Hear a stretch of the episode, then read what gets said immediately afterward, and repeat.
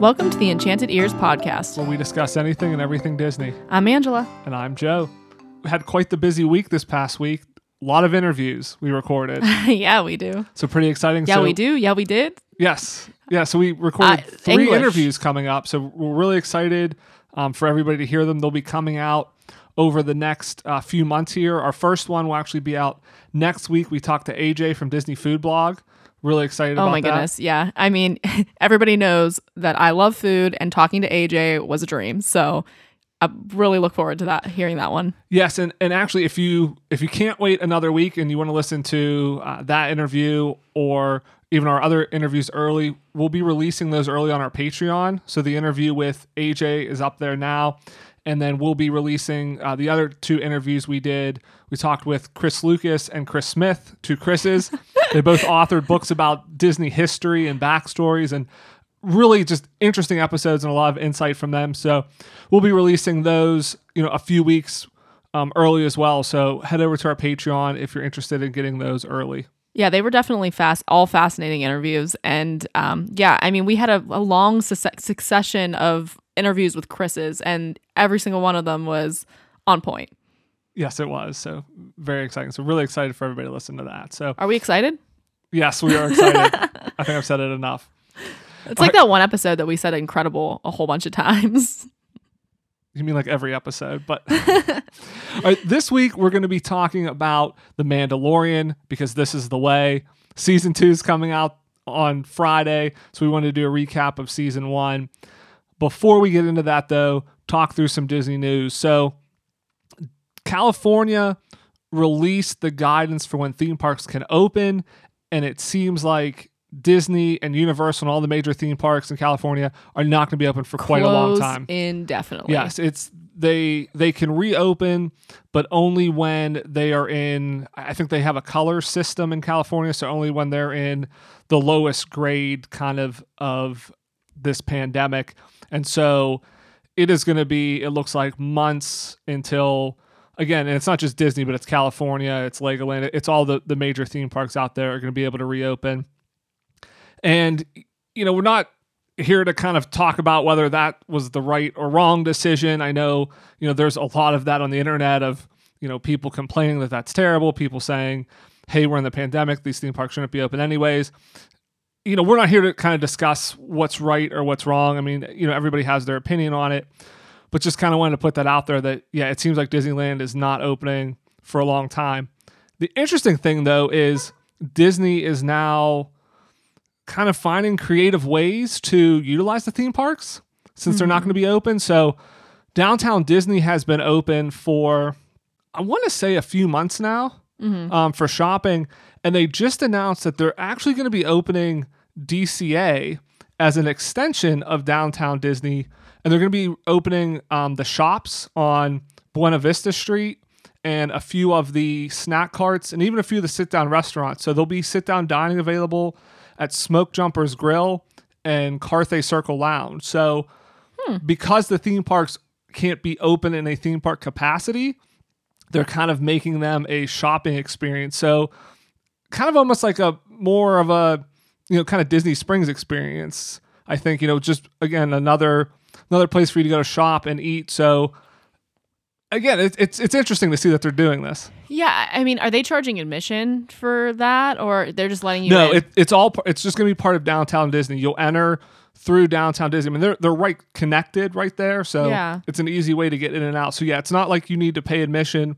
They really just want you to come in and shop and eat food there. Really, yeah. I, I'm wondering how they're going to prevent people from going further. I mean, they're going to have to come up with some sort of a roadblock and some security to keep people to go from going. I mean, I think that's more. the easy thing. The I believe the the Buena Vista Street, and we've only been to DCA Once. once. I believe that's kind of just the main street as soon as you walk into the park. Yeah. And so I imagine they'll have that open and then, yeah, just kind of have barriers and security at the end of that. I think that's pretty easy to kind of block off right there. Yeah. Um, so, you know, anybody there, I think it's it, it's going to be a interesting experience to kind of go into an empty theme park just for shopping. Um, I know downtown Disney's been very crowded. I I don't know crowded, but there's been a lot of people going. There's a lot of interest there. So I think it makes sense that they're trying to expand the offerings. Um, Right. and also it, it helps I think kind of alleviate some of the crowding too. Yeah, and I mean, you figure more things that they can open up, the more of those people who are able to go back to work. Also, again, you're going to at least be able to go to a couple of the restaurants that people are missing. Um, so it kind of satiates that. I mean, it's still not the theme parks, but I, I do think that this is a this is a, a nice solution. Yeah, and and you bring up a good point. I mean, a lot of cast members, Right. you know, are out of work. We just we actually just completed our uh, 5K. Carly Wiesel's group, the, Yes. the Foamly 5K, was this past weekend. So we just uh, finished running that. They And the, raised and the benefits of that go to uh, help the the cast members. Yeah, so the, the benefits go to the cast member pantry in Orlando and the Second Harvest Food Bank in California. I, I want to say they raised close to twenty thousand dollars. Yeah, I with think that you told me that. Yeah, so it's incredible. I I think the um, the five k and the raffle. I don't think you can donate to that anymore. But if if anybody is interested in helping out cast members, um, definitely check out Carly Wiesel's Yeah, I was gonna say, um, she's been- Instagram. she promotes a lot, but She's been doing a great job of pushing that. but you could just donate directly to, like we said, the cast member pantry or the Second Harvest Food Bank uh, of Southern California. So yeah, that turned out really successful. Yeah. I think for them. So that was pretty amazing. So got out uh, running this past weekend. Good job, Carly. I was gonna say good job me running, but Uh, yeah, because you you organized it. No, okay. And another thing in, in Disney news is a new trailer came out for Raya and the Last Dragon. Yeah, I think this is actually the first trailer. I believe. I think this is the first official trailer for the movie. And let me say, it looks weird. Um, Yeah, the, the animation style. different look. Yeah, the animation style of the the people in it looked a little strange. And, and, I don't want to say strange. It just it didn't look necessarily as good as some of their previous movies. And I almost wonder if the animation is just not complete on it. Right. That's kind of what we we both we watched it a few times and I said it almost it looks very video gamey. So, you know, whenever I'm playing a video game, I feel like that's about the quality that you get in some of the the action scenes, maybe not when you're playing. So I, I am curious to know if they're going to refine Raya more. But then there were other scenes that there were like the tribes, it looked better in those scenes. But it, when it was just her, it was a little much. Yeah, so let's take a step back real quick though. So let's explain. So Raya and the Last Dragon is going to be Disney's next animated movie. It's scheduled to come out in March of 2021, which we'll talk about that in a second. But this is Disney's um, first Southeast Asian uh, princess. So, you know, a lot of people are very excited about this story. Raya is voiced by Kelly Marie Tran, who was in the Star Wars sequel movies. And so people are really excited about this movie. I will say I'm with you from the trailer. I think it looked good. I, I think it looks like a good movie. But yeah, it I'm not sure if it was just like the animation wasn't fully dialed in yet. Because there were some scenes that looked incredible, like the water flowing up the steps looked Yeah. like real water. Like I had to go back because it looked like actual water. But yeah, the, the people, especially if you compare them to like Moana or Frozen, they just they didn't look quite there yet. It almost looked like um, if you look at the different Disney Channel shows that have been out, like I feel like she looks very much like um, like uh, Doc Mc- McStuffins or so. There's think, something about I think that is. I think you're being harsh to it. It does not look that bad. it doesn't look that good though.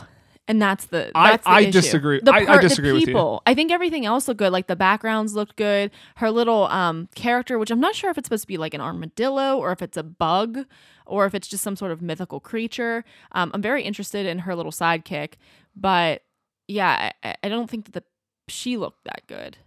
Yeah, I think you're being overly harsh. I'm going to disagree with you there. It is not. It, it is far and above a Disney Channel quality animation.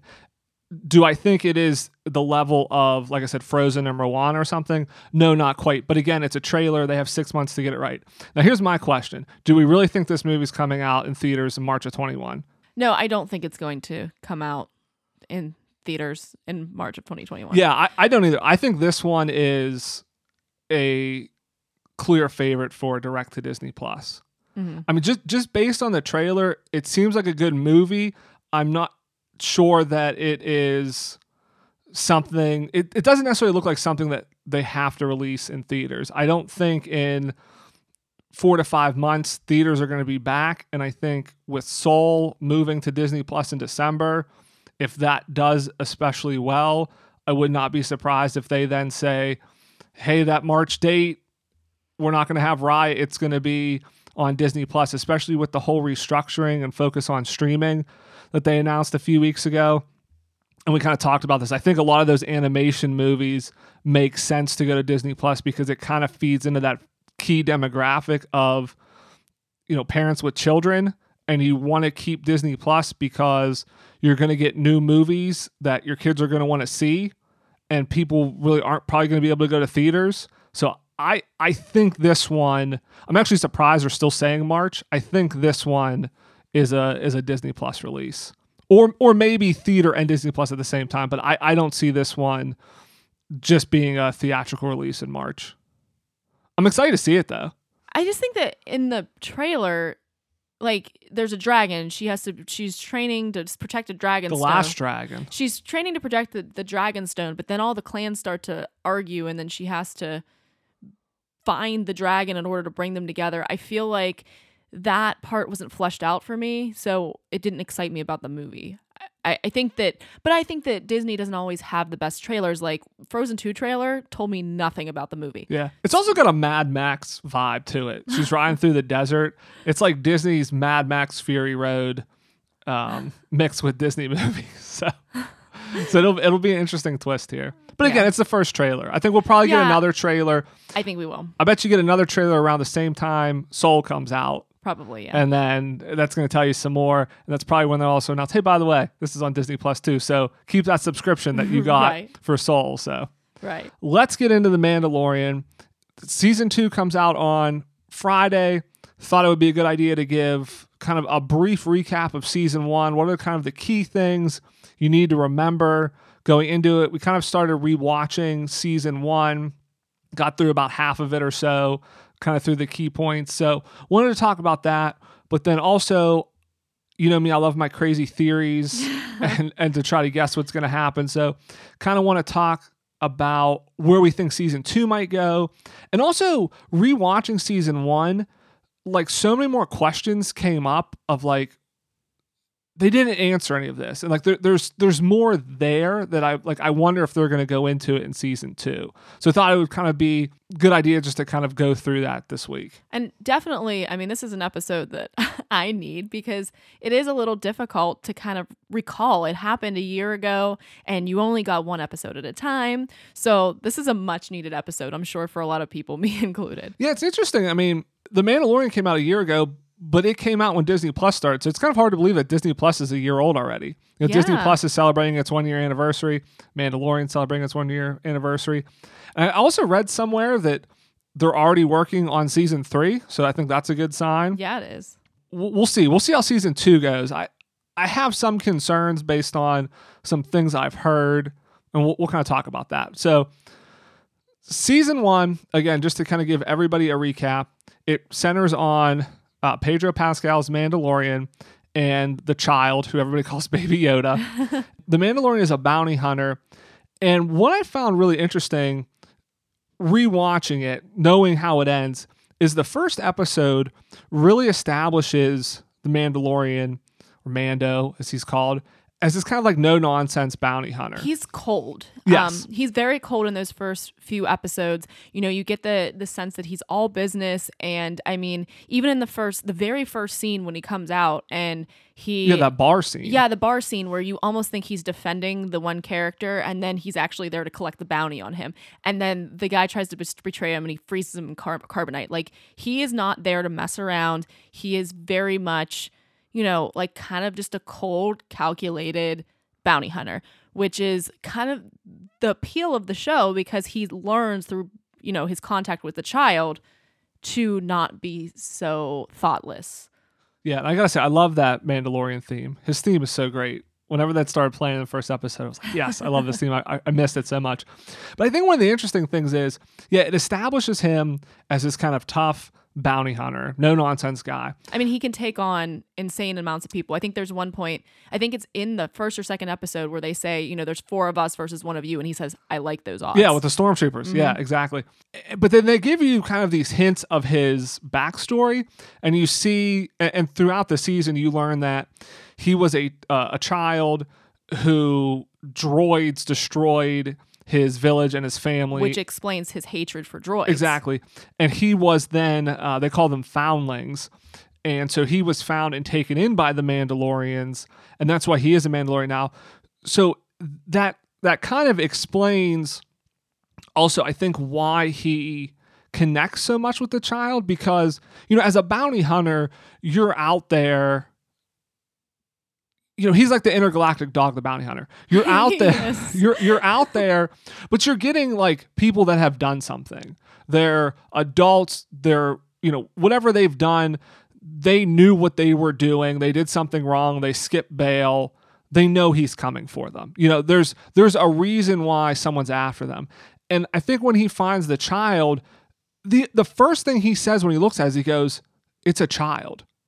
You know, it, it he heard it was 50. He thought it was an adult. He said it's a child. And I think he immediately then goes, This kid hasn't done anything. He it, can't talk, it can't walk for itself. I think he's he saw himself in it to an extent. I think that's why it turned so quick. Well, yes, and I think that really there's that the the third episode is really critical. So if you're thinking about really rewatching an episode, the second and the third episode are the probably two of the most critical ones because in episode 2 is when he fights the mudhorn, but then as soon as he collects the bounty on the child in episode 3, the sin, when he goes to the armor armorer, she wants to give him the mudhorn as his signet, which we had learned in a couple previous episodes he didn't have. And so he has all of this um, you know, all these riches that he got. But then he said, you know, she said, You fought the Mudhorn. This should be your signet. And he said, But I didn't earn it. And she said, Well, how did you not earn it? And he explains that he wasn't the one who defeated it. And she asks, Well, why would your bounty um, help you? And he said, Well, my bounty didn't know it was an, my enemy.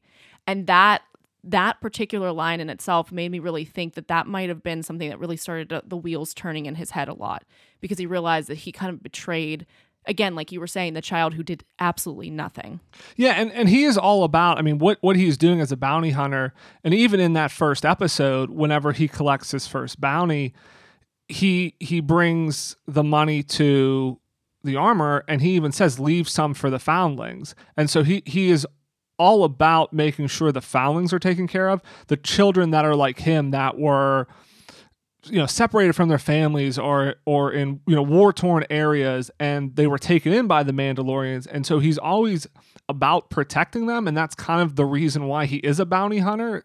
You know he's good at it one but he you know he's trying to support uh, you know his family group and and within this you know the Mandalorian it's it's a religion. It's not necessarily a race of people. It is essentially a religion.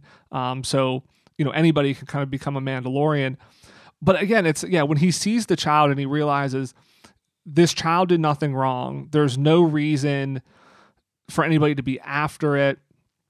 Again it's kind of like a foundling he you know he takes it in and wants to protect it. Yeah and, and you can tell immediately when he turns the child over to the client that he has those regrets. Like almost immediately he has those regrets. And he wants to get on to the next bounty almost immediately and they even tell him like just relax. Like you've you've gotten you know paid more. You got the biggest bounty that nobody could ever get just enjoy it but he's he's trying to keep his mind off of it. right he's unable to do that and then it all is brought home in that scene and again they have a character that you can't see facial expressions in so they have to do things with him they do such an incredible job Yeah, they have to do things with him to show those the emotion without you being able to see the emotion on his face. And so when he goes back into his ship, he turns it on, he's ready to go, and then he notices that the little knob isn't on his um like the one stick, and it was the one that that the child was playing with. He holds it and you can see it, you can't see the contemplation in his face but you almost can and he turns the ship off and turns around and goes back for it so i mean things like that that's what really i mean that's the bleeding heart of this series is just the fact that you know they're able to to just humanize him so much. It, it's almost even more incredible than you think of like than than the rug in aladdin how they can make you know the magic carpet and and the legs in onward. Um they do it without almost any sort of movement even. And yeah it's it's incredible. Yeah, these you know, rewatching this, it, it is pretty amazing. I think why this show landed so well when a lot of the more recent Star Wars movies haven't maybe necessarily landed so well is because they really kept it grounded. Yes. And and when you watch the the behind the scenes, the Disney gallery of this, they kind of talk about this of how they, you know, they took it back to a lot of the practical effects. Um, you know, Dave Filoni was an executive producer on here. He he was very involved in the animated series, so he he very much knows Star Wars. It's, it sounds like Jon Favreau was a big Star Wars fan, so they they really tried to harken back to the original look and feel that George had, but they also kept these episodes like really tightly focused. I mean, they're about a half an hour long, so it, you never kind of get bored of what's happening. I mean, what, what I found amazing is episode two, and I timed it. It's over 11 minutes before a single word is spoken. So there is a lot. So to your point, you know, when you can't see the character's face, he's not even talking a lot in some of these episodes, and it, and it's conveying a lot of emotion and action. But it's a quick 11 minutes. I mean, you don't you don't think like, oh my gosh, is somebody going to say anything? But but after a while, I, I like notice I'm like nobody's talked yet. It's just they can do so much, and and they did just keep it. They kept it so grounded, and they didn't try to start season one with we're gonna have 30 characters you have to pay attention to. They really have you know four kind of total. The thing I enjoy about it most, you know, sometimes I get with most other of this, like the rest of the Star Wars franchises, I get really distracted by all the politics behind it. Um, and I think it's, it's really hard for me to keep track of, and the different names, for some reason, they just don't stick in my mind. The Mandalorian just keeps it so simple because it's it's just again like you said the story of mostly one character and then the auxiliary characters that kind of pop up around him but him trying to do the right thing and that's I think that's maybe why it lands so well is that again it has this really strong heart behind it that kind of drives through the whole 8 episodes and is propelling it forward into the next season. Right, and and you know by the end you do have a, a few extra characters. So you know you have Mandalorian and the child. You have uh, Carl Weathers. Uh, character who's the leader of the the bounty hunter guild, and you have So that's Greef Karga, and then you have uh, Gina Carano's character, uh, Cara Dune. Cara Dune. And so it's kind of the four of them, and that's what's going into season two. But that's why I kind of made a mention of this earlier, but that's kind of why I'm a little bit concerned going into season two because Jon Favreau has mentioned that he kind of sees the Mandalorian in a Game of Thrones kind of light where season one of Game of Thrones, all of the characters were together. And then they kind of split apart. Every other season was going kind of back and forth between these separate storylines when nobody was really together again. And I think he you know he kind of mentions that that he, he sees that with this show that season two and going forward is going to kind of expand the universe. I mean, there's already talk of a lot of other characters. I think Right. Timothy Olyphant's rumored to be in this. Rosario Dawson's um, rumor. I don't think anybody's officially confirmed say, yet I for season two. According to Screen Rant, she is. I think I think a lot of I think a lot of people have reported it, and I think it's kind of an openly known secret. But I don't think Lucasfilm or Disney has Yes. officially confirmed any Yeah. of them yet. yeah, we'll um, talk about what that in a bit. But so what, what I'm what I'm getting to is they're going to add a lot of characters, and I think you're going to kind of start to get these more spread out storylines. I mean, there's there's talk is Boba Fett going to be in this. He was kind of rumored and you know kind of shown potentially in one of the episodes. So I, that's my concern though is that they're going to take this really tightly focused character drama, and is it going to get too spread out Right, to right. really really pay attention to? Okay, so we kind of covered one through three. You know, the the the beginning of it through basically him going back to get the child and take the child and far away. So this kind of leaves us up to episode four. Well, he basically goes on the run. I mean, he's really not trying to take Well- the child anywhere. He's just trying to outrun everybody else going well, after him. Well, after he takes the child, then all you see all of the bounty hunters. Um, they're little, and I don't know what they're called, but they're little. They're little fobs. They're basically like the things that they give you at the Olive Garden when you go in. You know, They're little tracking fobs. Yeah. Essentially what they and are. then they would buzz. Well, they buzzed for him, so now we know he's on the run at the end of by the end of episode three. So going into episode four, he goes to a planet to hide out, a very like peaceful and um like agrarian. Very remote planet. Yeah, yeah. planet. He, he thinks he'll be kind of out of the way there, and that is where he meets uh, Cara Dune, and yeah, th- th- this is an interesting episode. One because of, of her introduction, No, this isn't episode one. and then you also have the the ATST, which was uh, you know really nice. That was kind of one of their very heavy special effects episodes. I think it was really well done. But it also kind of teaches Mando that he with the child, he's kind of made this trade-off in his life that n- now that he is kind of sworn to protect this child, he's almost never going to be free kind of thing. Like people are always going to be after him. And that whole yeah, second half of the season and there are some like side mission episodes where he's really maybe not necessarily a threat, but it kind of always keeps coming back that you know, even people they thinks are helping him are going to turn on him quickly when they realize he has the child. I mean, he, he's trying to help um, the the one guy get into the guild by going after the assassin, uh, played by Ming-Na Wen. I believe her name is like Finnick something. Her last name's uh, it's Fennec Shan. Yeah, so so he he's helping you know somebody try to get in the guild by So bringing this- her in. Yeah, this is episode five now. Right. And then, you know, they kind of both turn on Mando because she tells the the would-be bounty hunter that you know the price on Mando's even higher. And so you know, ultimately again, it's just like everybody is, is turning on him no matter where he goes, even when he thinks he's somewhat safe, he can't even really be safe. And episode 5 is interesting too because at the end, that's when you kind of get the boots where it looks like that could be Boba Fett coming back. And so, and then that's never kind of really brought up again. So I think that uh, Ming Na Wen's character may play into future seasons as well because that, that takes place on Tatooine. Um, but then even he, you know, he's helping his some old friends break somebody out of jail uh, in one of the episodes, and they ultimately turn on him as well because they find out he's wanted. And it's it's this really thing that he can't. I believe that's episode six, and it it just becomes this whole thing where he really just can't escape what is going to happen to him. Right. So yeah, the, there's like that the group of episodes, yeah, right before the finale. That is really the realization that comes out of them. Is it's just he can't return to the way things were, and he can't really trust anyone because they're going they're they're worth so much money. Yeah, and that's what kind of I think leads him into you know the last couple episodes where he essentially comes up with this plan where he's gonna like turn himself in because there's he kind of realizes there's no outrunning this, and now obviously he kind of has a plan to kind of take everybody down in the end. And and this is you know what's interesting here, especially the finale. I think the finale was a, a really good episode because or episode seven and eight, but it kind of establishes Giancarlo Esposito's Moff Gideon as kind of like the ultimate villain who's the one like really pulling the strings. So you kind of find out that the client was almost acting as an intermediary.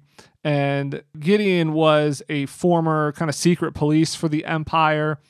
And so you find out he's kind of ultimately the one who wants the child. And I, and I think that that plays into some potential theories, which we can get into, of what is the child baby Yoda's true origins and what do they really want with him knowing that that Gideon is kind of the ultimate one because it, it does seem like he wants the child alive where kind of the client seemed indifferent to whether he lived or died. But I think those last couple episodes were were great because it, it establishes that to kind of kick off season two and then you also get a lot of growth I mean Mando finally lets IG11 uh, help him. He lets a droid help him. He takes his helmet off. We see his face for the first time, Right. which is something they build up to that nobody should see his face. Well, and also once you take your helmet off, I believe it by the Mandalor- Mandalorian creed, you are no longer a Mandalorian. Well, no human has seen it, so it's a droid. I think it's kind of like a loophole yeah, they have like there. little, yeah, so, you're right. You're right. and then obviously, then you know, it ends with kind of the big revelation that Gideon also has the dark saber, which is, I believe, the first time we've seen this in live action. It has kind of a, a better history in the animated series, which it seems to be a lot of what they're doing here kind of ties the animated series, which I'm not surprised by because again, Dave Filoni was so involved in the animated series, and now he's kind of an executive producer on this show that he would kind of pull those things in there. So kind of the whole Mandalorian, the dark saber, a lot of that stuff was really established in the Clone Wars and Rebels series. And I would, I mean, honestly, I know this is the purpose of this episode is so you don't have to go back and rewatch, but I was just shocked by the number of things that they tied together in a nice little package that you don't really realize like tv shows are meant to be binged um, because you didn't really i didn't really realize a lot of the little callbacks they had from early in the season. I mean it was only eight eight episodes but early on you know mando makes a comment about how he needs to get a, a jetpack. And by the end in this episode the armorer gives him a jetpack.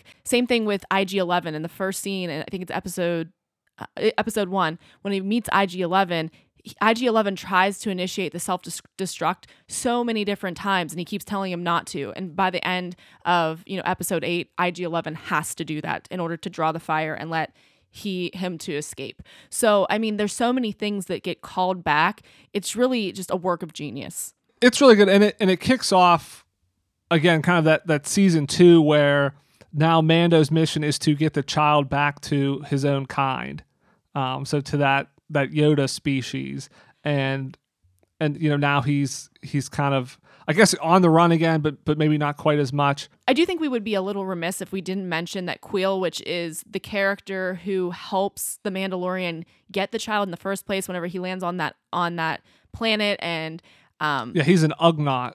Yeah, yeah. Um, when he lands there, and he's the one that always ends his his speech with, you know, whatever he says with not always, but oftentimes with I have spoken, he loses his life during that last episode, um, which was a big bummer because his character was fascinating. I loved him. So I'm hoping we see more of his kind, or maybe he didn't actually die, but I don't think that's the case. No, they buried him. I'm Oh, pretty yeah. sure he's dead. They, yeah, they I'm pretty totally, sure he's dead. Yeah, he, he got buried. looking forward to season two, we already talked about it a little bit. That it sounds like the storylines are going to get a little bit more spread out, a little bit more sprawling with some more characters. I, I do think watching season one raised some questions, and I don't really think they answered much about kind of the origins of the child. And rewatching it, a lot of questions came up. You know, I wonder if some of them are clues to what's going to happen in season two, season three going forward and I hope it's things they answer. And I do think, you know, we talked about again, it does seem to have some connection to the animated series, so that may play into some of it too. But what I kind of found interesting is if the child is this extreme force user, why would like Luke or somebody not have seeked him out? He would have definitely felt his presence in the force. And rewatching mm-hmm. rewatching episode 1, the child is you know, he's in this building, and I believe those people there were actually guarding him that IG 11 and Mando kind of killed to get to the child. It seemed like they were there protecting him. And so it so my question is who who were those people? Like who were those mercenaries? Was it I mean, was it somebody that Luke put there? Was it the Empire? Because it does seem to be that the child recognized the stormtroopers when he was when Mando turned him over in episode 3 like he seemed to recognize them and kind of knew what was going to happen. Right. and so and so the question becomes well why does the former empire want the child? How do they have his tracking code? Like they like they don't know his they don't know any information about him but they have that tracking code. So they, they clearly have had him in their presence before that they're able to track him somehow so it brings up a lot of questions about that Yeah, you bring up a good point about how, you know, essentially Mando possibly took him out of protective custody only to throw him kind of into the fire to then become his new protective custody. I hadn't really thought about that because I wasn't really thinking about it from that perspective of their, you know, I'm thinking Mando's the good guy, which at the very beginning, Mando really isn't the good guy. Um, yeah, that's that's a good. And I know I think that there's definitely a lot of people that are rumored even going forward that he has contact with that are are rumored to be coming back. So one of those is Mayfield, which was a human and one of the mercenaries that Mando worked with on a mission. Eventually, he betrays Mando, but he gets locked up and he's supposed to be coming back. So probably there's going to be some sort of revenge situation going on there. So that's something that, you know, you have somebody else gunning for him, but there's already a lot of people gunning for him. yeah so so kind of jumping jumping back to the line I, I was going to here with the origins of the child here so my kind of theory that I'm going to put out there is that the Empire cloned Yoda so that the child is a clone of Yoda because they say he's around 50. And so Hmm. The Mandalorian takes place after episode 6, so it's after after the fall of the Empire. And it works Yes. out that about 50 years ago was right around episode 1 Mhm. maybe even slightly before episode one. And we know in episode two, they had the Clone Wars, so they had cloning technology back then. Yeah. So I wonder if they cloned Yoda and the plan was to clone Yoda to To turn make him dark Yoda. to make him a Sith because Yoda was the most powerful Hmm. Jedi Force user. And so maybe they were trying to uh, kind of turn him into a Sith. well, let's just hope that the child doesn't look like Yoda when he grows up. Or or the other thing is, you know, we know in episode nine that they cloned Palpatine. right. And and maybe because they, they kind of talk about that they need to extract something from him. They need to extract the material from the child. So it almost seemed like again, maybe they weren't using the child to turn into a you know a Sith user. Maybe the client had different ideas. Or maybe what they were trying to do is they were trying to extract kind of the force essence out of him because sure in the clone wars they've cloned a ton of people but none of those people were force users if you're trying to clone palpatine or a powerful force user maybe there's you know something else you need you need you know genetic material from a Oh, cloned man. force user so I, I, yeah. Now I wonder if down the line we're not going to see a dark Yoda character because we'll find out that in episode or in, in season one they actually did extract the material from the child. Yeah, and I also think I mean there's a potential that you know they've they made a, a big deal that it's not baby Yoda, hmm. you know, to not call it that. But I, I do almost wonder if this turns out to be Yoda or something, or or some way because again in the animated series, and this is where I wonder if they're going to tie into the animated series a little bit more. Time travel exists in the animated series, and they're able to kind of mm. go through time, and you kind of have to wonder if the Mandalorian takes place after episode six, why is there not a again? Why did Luke not seek out the child? Because we know in in episodes uh, between six and seven, he is starting a new Jedi Order. He's recruiting Force users because he has Kylo Ren in there. He would have sensed uh, some a creature as powerful as the child. And so perhaps, and kind of what some of the the idea is here that it's because they don't exist in that time because Mando takes the child back in time because that's the only place his species exists. So maybe he's not Yoda exactly, but that they go back in time and, and somehow he ties into Yoda you know, in the gonna say- future. I was gonna say, I, I mean, I think that Maybe he's he's Yoda's like parent or something like that. Eh, Oh, okay. Yeah. I mean, even if you clone something, it's not going to turn out the same way anyway because of the way that it's raised and all those experiences can't really possibly be the same. But yeah, it, it that is an interesting thought though. Yeah, so th- there's a lot of unanswered questions there, but I think they there's a lot of avenues. Again, if they if they do the time travel route, I think if they do the clone route, some people may be disappointed because that's kind of a, a trope that they've played more than once, especially after episode nine with Palpatine being a clone. Um, that maybe maybe that was kind of the initial thought with the child here that he was going to be a Yoda clone, but I kind of think the reaction to, to episode nine may have had them rethink that. But I do think it would be an interesting way to kind of pull in that time travel aspect because, you know, the child had force healing, which is something we hadn't seen before. Yes. And so time travel, again, we've seen in the animated series, but we've really not seen it in live action. So that would be something new that they could implement kind of into the canon in this live action show and be a really nice tie into, hey, this is why we don't see them later on because this is kind of really the origin story for how we almost get to the start of the Jedi Order. So it it'll it'll be really interesting to see what happens uh, with season two here.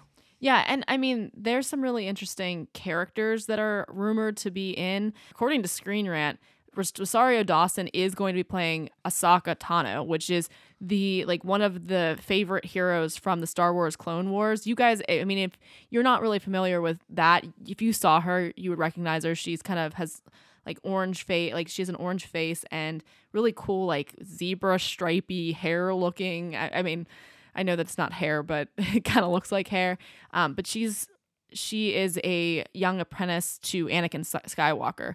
So she's a really a really cool um, character that they're hoping to incorporate. And then there's all a whole bunch of other slew of other characters that they're talking about, you know, possibly being incorporated in the show as well. Yeah, so I'm really excited for season 2. I'm with you though. I wish I could binge this thing. I mean, it's it's kind of tough when you can only watch one episode a week. It's almost it would almost be better if you could wait till the end of the season and just binge it all at once. The only problem with that is it'd be so hard to avoid say. what happens. I mean, like if you did that with season one, Baby Yoda was everywhere after the first week. Right. I mean, you could not miss out Baby it was Yoda. A phenomenon. I mean, people in the in uh, the rest of the world did not have Disney Plus for months. But the, every, they all knew. I mean, there was billboards of Baby Yoda in these foreign countries. I mean, everybody yeah. knew by that point what was happening. So I do have to imagine they have some other surprises up their sleeves for season 2 mm-hmm. that are mm-hmm. going to be pretty amazing.